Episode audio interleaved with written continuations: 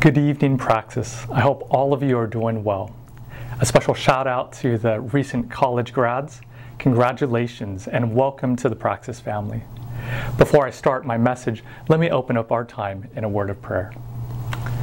Father, we do thank you for your word, and we ask now that you would open up our eyes and open up our hearts to receive from you. We love you and thank you. In Jesus' name we pray. Amen. You know, I want to start off the message by sharing a story about my life. Believe it or not, I played JV football my sophomore year of high school. All 120 pounds of me dripping wet, wearing all my gear. And the only reason why I got to play football was that our team was really bad. Our record was 1 and 9. 9 obviously weren't the wins. But before playing any games, every high school football team has to go through this ritual called Hell Week. It's when a team has two days, meaning a practice in the morning and then a practice in the afternoon. And much of the time, these practices are focused on conditioning. And just, it was just so difficult because we're in summer heat, we're dying, we're just trying to go through all of this. And I don't need to go into all the details, but let's just say there was lots of, uh, what's the medical term? Barfing. Lots of barfing going on. So, in the midst of the sprints, the rolling around the grass, climbing hills carrying another player, distance running, up and downs, were guys wanting to quit. And that's what the coaches wanted to do. They wanted to weed out those who were mentally weak. But during these drills, there were a few players whom our team respected, and they kept encouraging us. And it was amazing how simple words don't give up, let's finish this, come on helped us to not quit, to start the next drill, to come back the next day. Like the encouragement we needed during those drills, Peter is doing the same for his readers. He's encouraging those who are suffering for Christ. And this evening's passage is filled with encouragement and with hope to spur those on who are suffering. And really, the underlying message for the verses that we'll be studying is this don't give up. You're not alone. Living and suffering for Jesus is worth it, and all will be made right in the end. This is the same message for us in the 21st century. You know, I'm very thankful that we live in a country that grants religious freedom, unlike Peter's day. But we all know that being a Christian is going to lead to more and more persecution in our society in the future. So, for you, what comes to mind when I ask you these questions? How are you suffering for being a Christian? How have you been persecuted for following Christ? You know, not a general suffering in life, but a specific suffering because you were wanted to stand out for Jesus Christ. I'm sure some of you have really suffered and have paid the price for following Christ by being disowned by your family, endured broken friendships, being ridiculed by coworkers because you've chosen to stand up for Christ. To be honest, it was at this point in preparing the message that I was convicted. I've experienced persecution, but it's been few and far between. You know, I don't wake up each morning saying, you know, it's a beautiful day to be persecuted. You know, let's go look for it. No, but I had to ask myself this question What does my lack of suffering for Christ say? I had to really think about it. It was very convicting. Because some of us, we haven't had to suffer greatly for Christ, so it's easy to overlook how encouraging this passage is. But if you're suffering, then Peter's words, just like those encouragers on my football team, are motivation not to quit.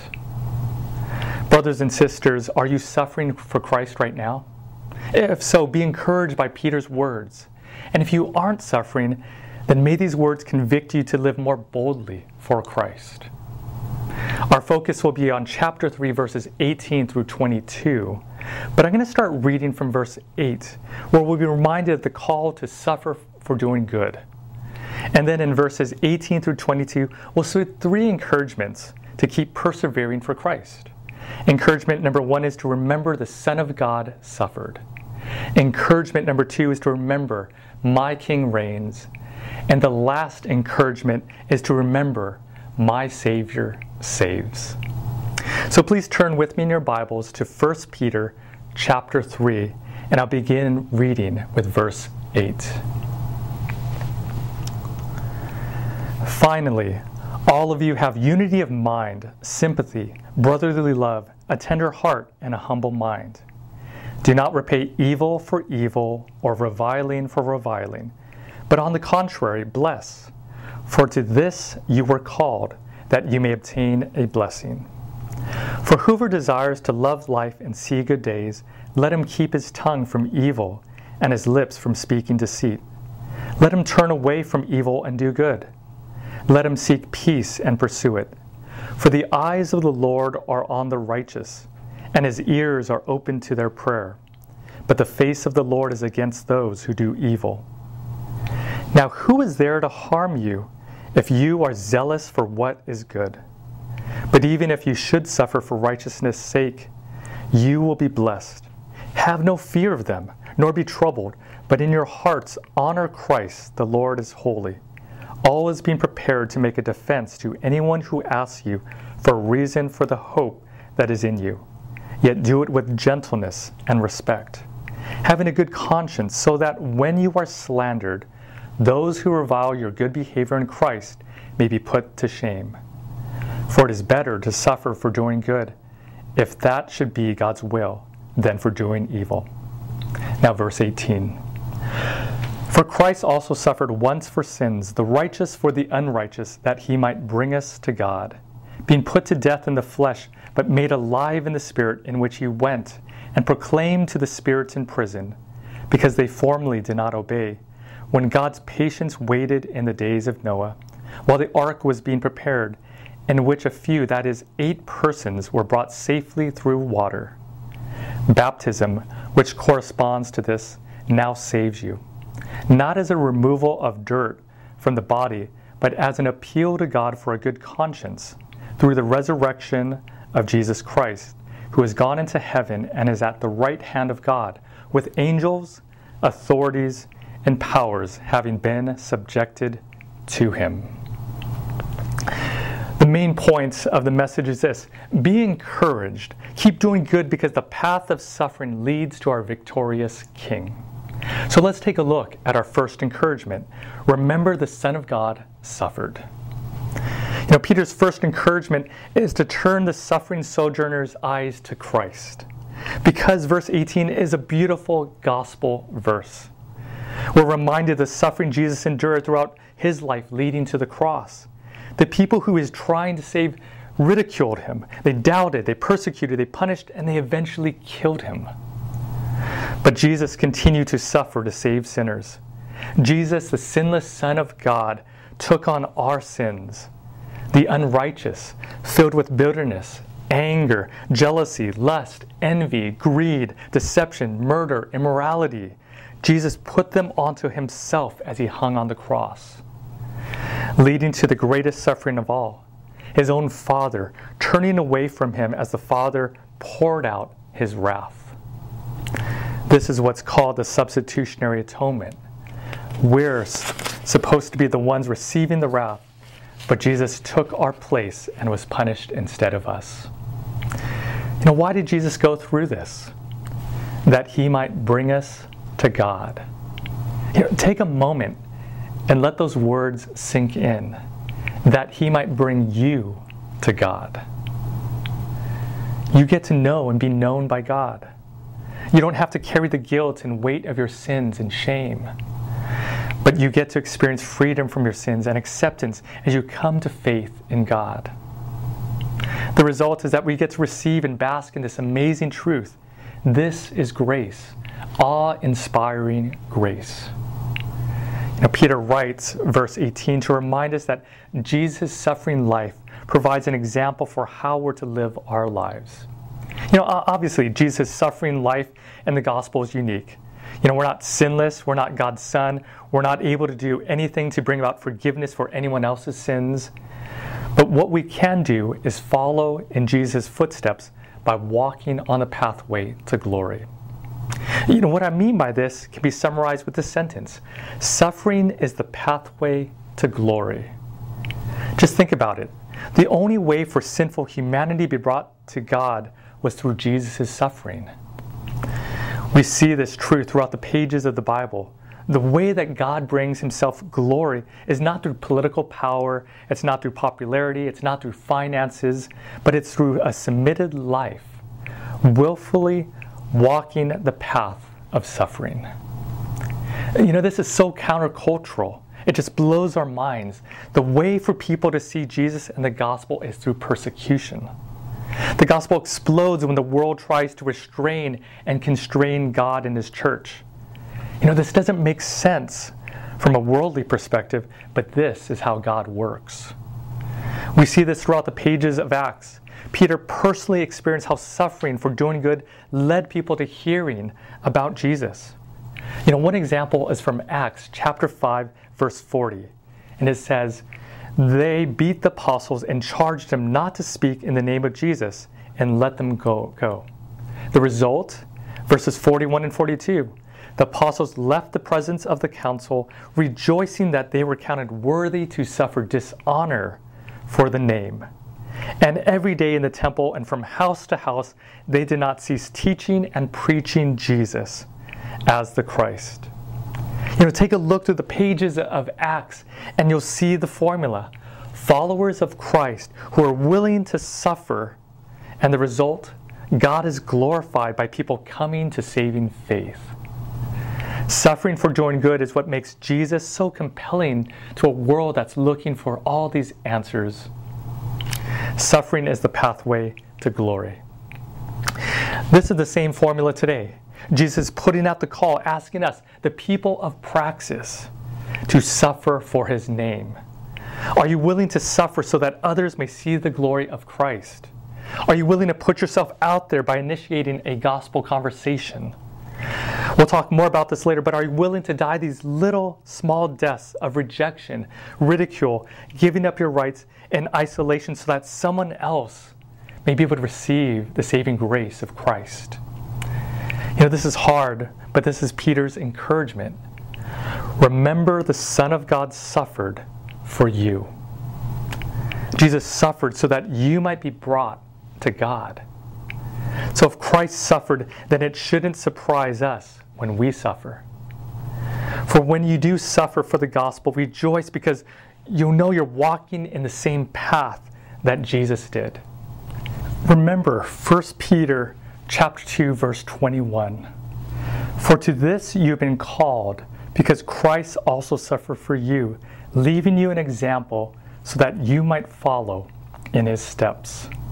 You know, brothers and sisters, be encouraged to keep suffering by remembering Jesus' suffering for us. Let's head to the second encouragement. Remember, my King reigns.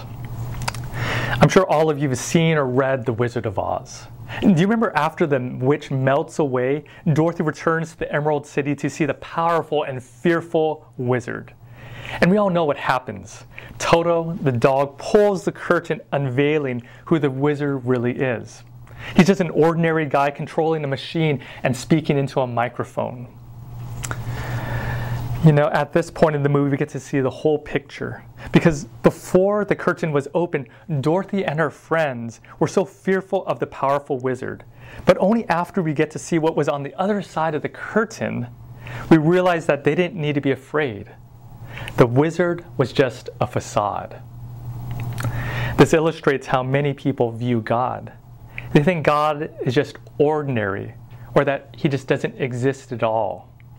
But Peter's argument is the opposite of the Wizard of Oz because he says once the curtain is revealed, we're all going to be in fear of the living, powerful, sovereign God. But for God's children, we're going to see His love, His compassion, His care, His victory, and His triumph. And this is Peter's argument in verses 18b through 20. He knows his fellow Christians are suffering and they only see persecution and hardship. He wants them to see what's on the other side of the curtain because it's on the other side where they see hope. They need a glimpse of their future, that what they're enduring now is completely worth it. Have you ever faced prolonged persecution for Christ? If you have, then you may have experienced the temptation to throw the towel in, to give up. To get off the narrow path leading to Christ and to walk on the, the wide, easy road that a majority of the people are on.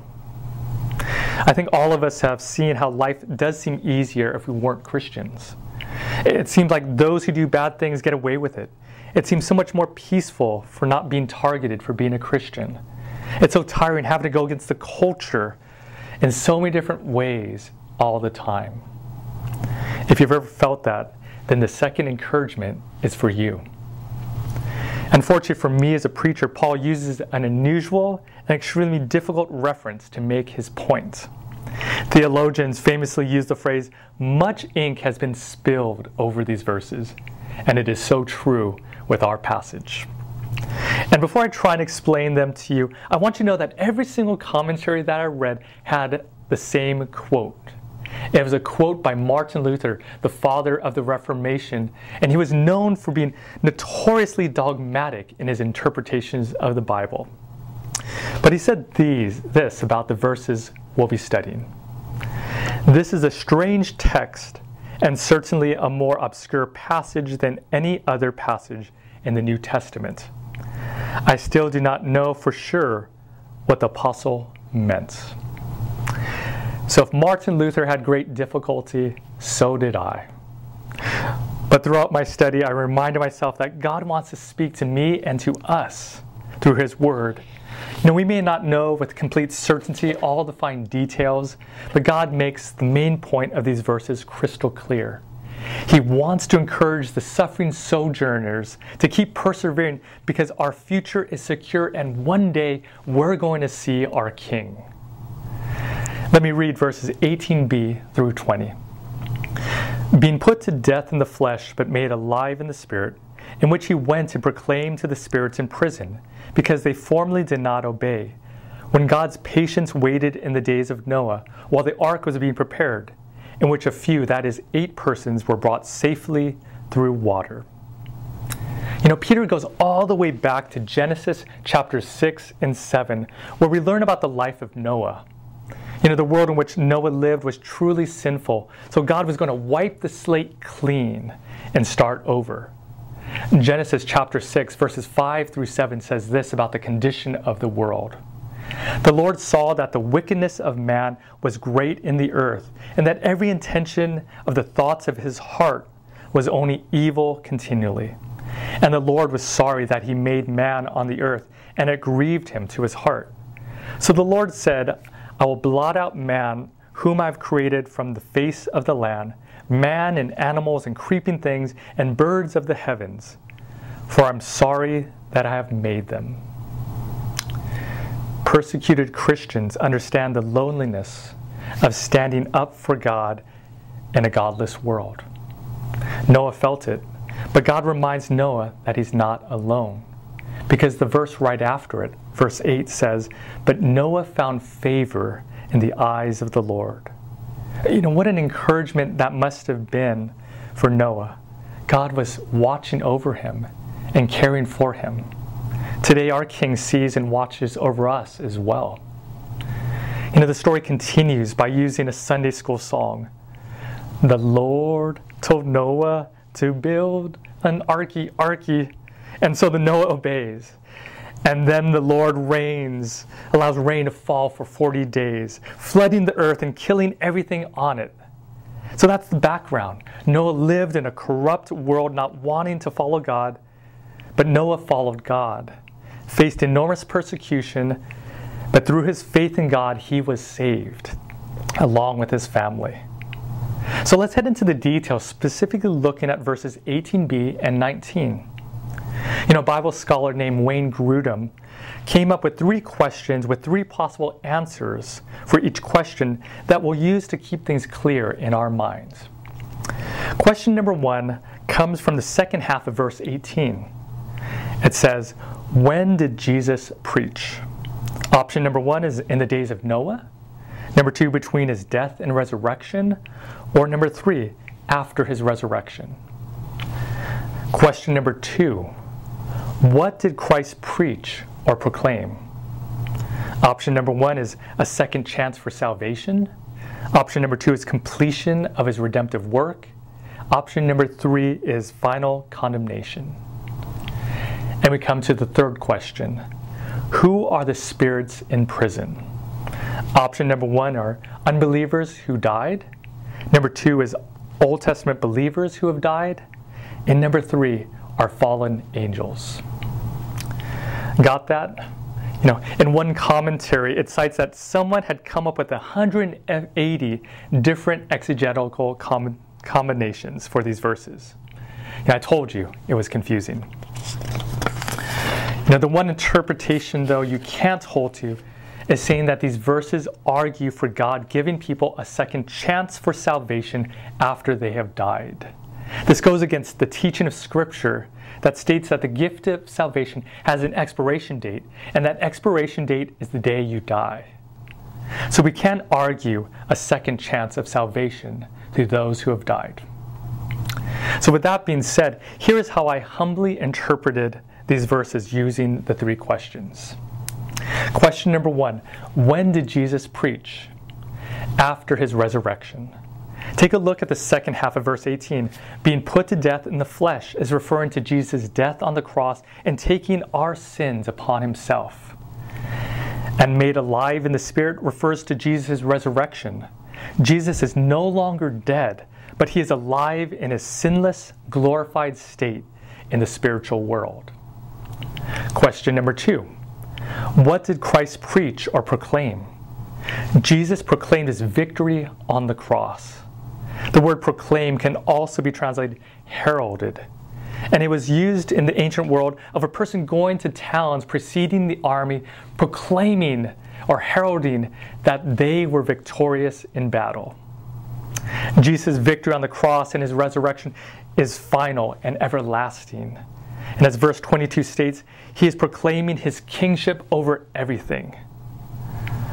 The spiritual world sees it now, and one day when Christ returns, our earthly world will see it too. And now, the last question Who are the spirits in prison? This is the question some of you have been waiting to hear. But wow, you know, look at the time. You know, I would love to answer this question and explain it all, but, but since I need to speed up this message, um, you know, Chris and Alan We'll happily answer all your questions in the Zoom rooms afterwards. Touche, guys. Thanks for giving me this passage to preach on. I don't want to put these guys on the spot, so let me share who I think these spirits are in verse 19. In the New Testament, the word spirit in the plural almost always refers to angels. And the word prison is used for humans held in captivity here on earth but it's never used in reference to human beings after they die. On the other hand, prison is used to talk about where Satan and the fallen angels will be held until judgment. So I tentatively believe spirits refers to fallen angels who are imprisoned for their disobedience and rebellion against God.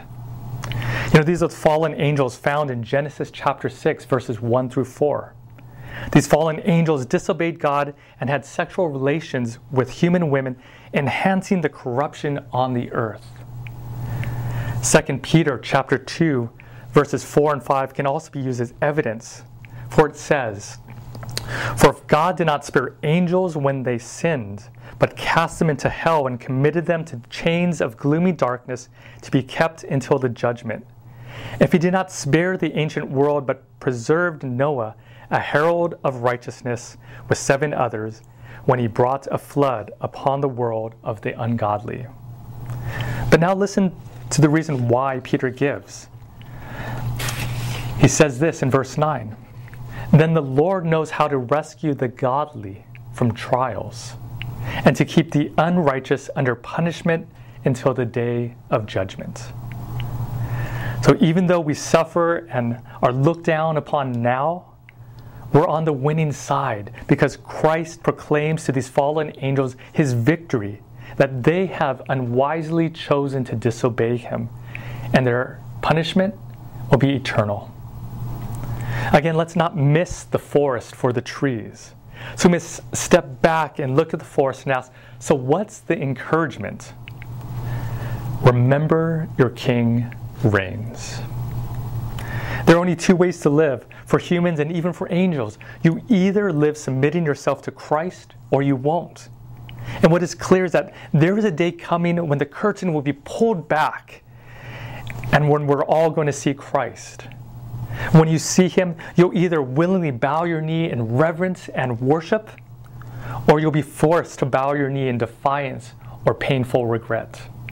For verse 22 speaks of Christ and it says, Who has gone into heaven and is at the right hand of God, with angels, authorities, and powers having been subjected to him. The word subjected is the same word we've seen the past few months.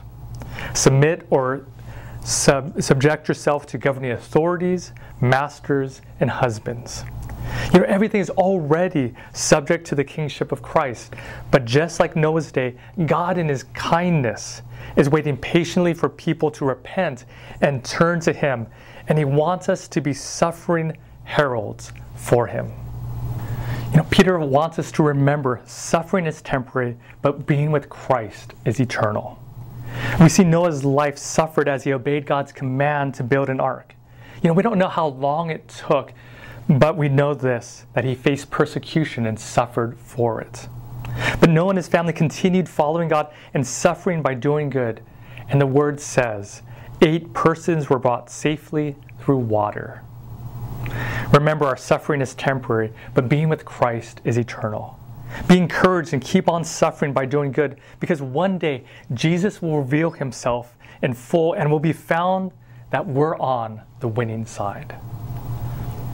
And this leads us to the third and final encouragement Remember, my Savior saves.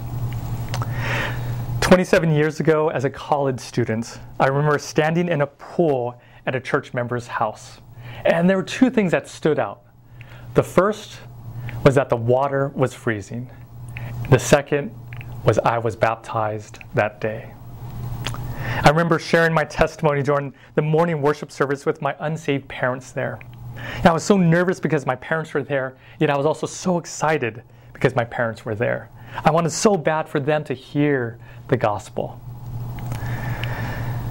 You know, I just remember the conviction that I had to get baptized, to let people know that I was a Christian. You know, I'd gone to church as a kid, but it was when my high school years that kind of God grabbed a hold of my heart and transformed me. So by my first year in college, I was certain that I was a disciple of Jesus and I wanted to let everyone know. And over the years, unfortunately, I haven't spent too much time reflecting on my baptism. But I realized pondering verse 21 that I should do it more. I need to remember my Savior saves. He saved me. One of the reasons why I think Peter writes verse 21 is to encourage those who are suffering by personally reminding them of how God saved their lives. Do you remember your baptism? Hopefully, you're flooded with, with good memories of a decision, convictions, and joy. If we don't take time to remember, there's the possibility that our love for Christ can become lukewarm or even cold. This is where remembering your baptism is important because it reminds you of your first love. And as we think of our baptism, God reminds us of how He saved us. He, he reminds us of the decision to follow Christ. And specifically, He's reminded us an important truth death leads to life. Verse 21 says, Baptism, which corresponds to this, now saves you not as a removal of dirt from the body, but as an appeal to God for a good conscience through the resurrection of Jesus Christ. Being baptized doesn't save us, but it's an outward demonstration of what has happened inwardly. As you go into the water, your old self, sinful self dies, and when you come out of the water, it symbolizes your new life in Christ. Just as Christ was resurrected from the grave we're resurrected in Christ. We're new creations living for Him. But if you want to live, it starts with us dying to ourselves. Baptism represents this truth. In order to appeal to God for a good conscience, we first needed to come to God on His terms in faith and repentance. After coming to saving faith in our hearts, plead for God to continue to sanctify our consciences, meaning to continue to work in our hearts. But again, it starts with us dying to ourselves. So what does what so what has to die in your life so that you'll continue or be willing to suffer for the gospel? Because death of self is a daily task. If we don't keep trying to kill our idols, then we'll slowly stop living a life of suffering. We'll choose to live like the world, thus leaving us useless for God's kingdom. So, what needs to die in your life? Do you need to kill your comfort? Do you need to kill your pride? Do you need to kill your reputation? Do you need to kill your people pleasing? What is keeping you from suffering for Christ? Remember, death leads to life. Only when we kill the things that take our hearts away from Christ will we suffer for Christ. When we kill the sin in our hearts, we'll be able to see our resurrected selves. We'll be able to see how, why God created us the way we did, so that He can use us for His glory. Remember, our Savior saves. As I conclude, here's a thought. Take a look back at your younger self, maybe when you were in high school or your college years, and you were so afraid of what your friends thought of you. Maybe at the time you thought it was life and death, it was everything. But now look back and you just look back and you just roll your eyes because you shouldn't have worried so much about the potential suffering from them. You know, always living what they thought of you caused you to miss out on things, or you may have done things that you regret. You know, whatever it was, your fear of what others thought of you ruled your decisions. Now imagine your life now. Are there some similarities when it comes to suffering for Christ? When you're in heaven, or even five to ten years from now, I don't want you to regret not suffering for Christ because of your sinful idols. I don't want you to live with the would have, could have, and should haves of life. So let's be encouraged to suffer for doing good as we remember that the Son of God suffered for us. Remember your King reigns and remember your Savior saves. Because a life suffering for Christ is a life spent well for Christ. Let me close us in a word of prayer. Father, may that be our prayer, that we will want to live our lives being spent for your glory, wanting to suffer for doing good, helping us not to give up, but to continue to live a life on this pathway of suffering so that others may see how glorious you are. We thank you for your word, and I thank you for my brothers and sisters. Continue to be with us in our discussion time, as well as be with us in this week as we continue to die to self so that Christ may be uplifted in our lives. We love you and thank you. In Jesus' name we pray. Amen.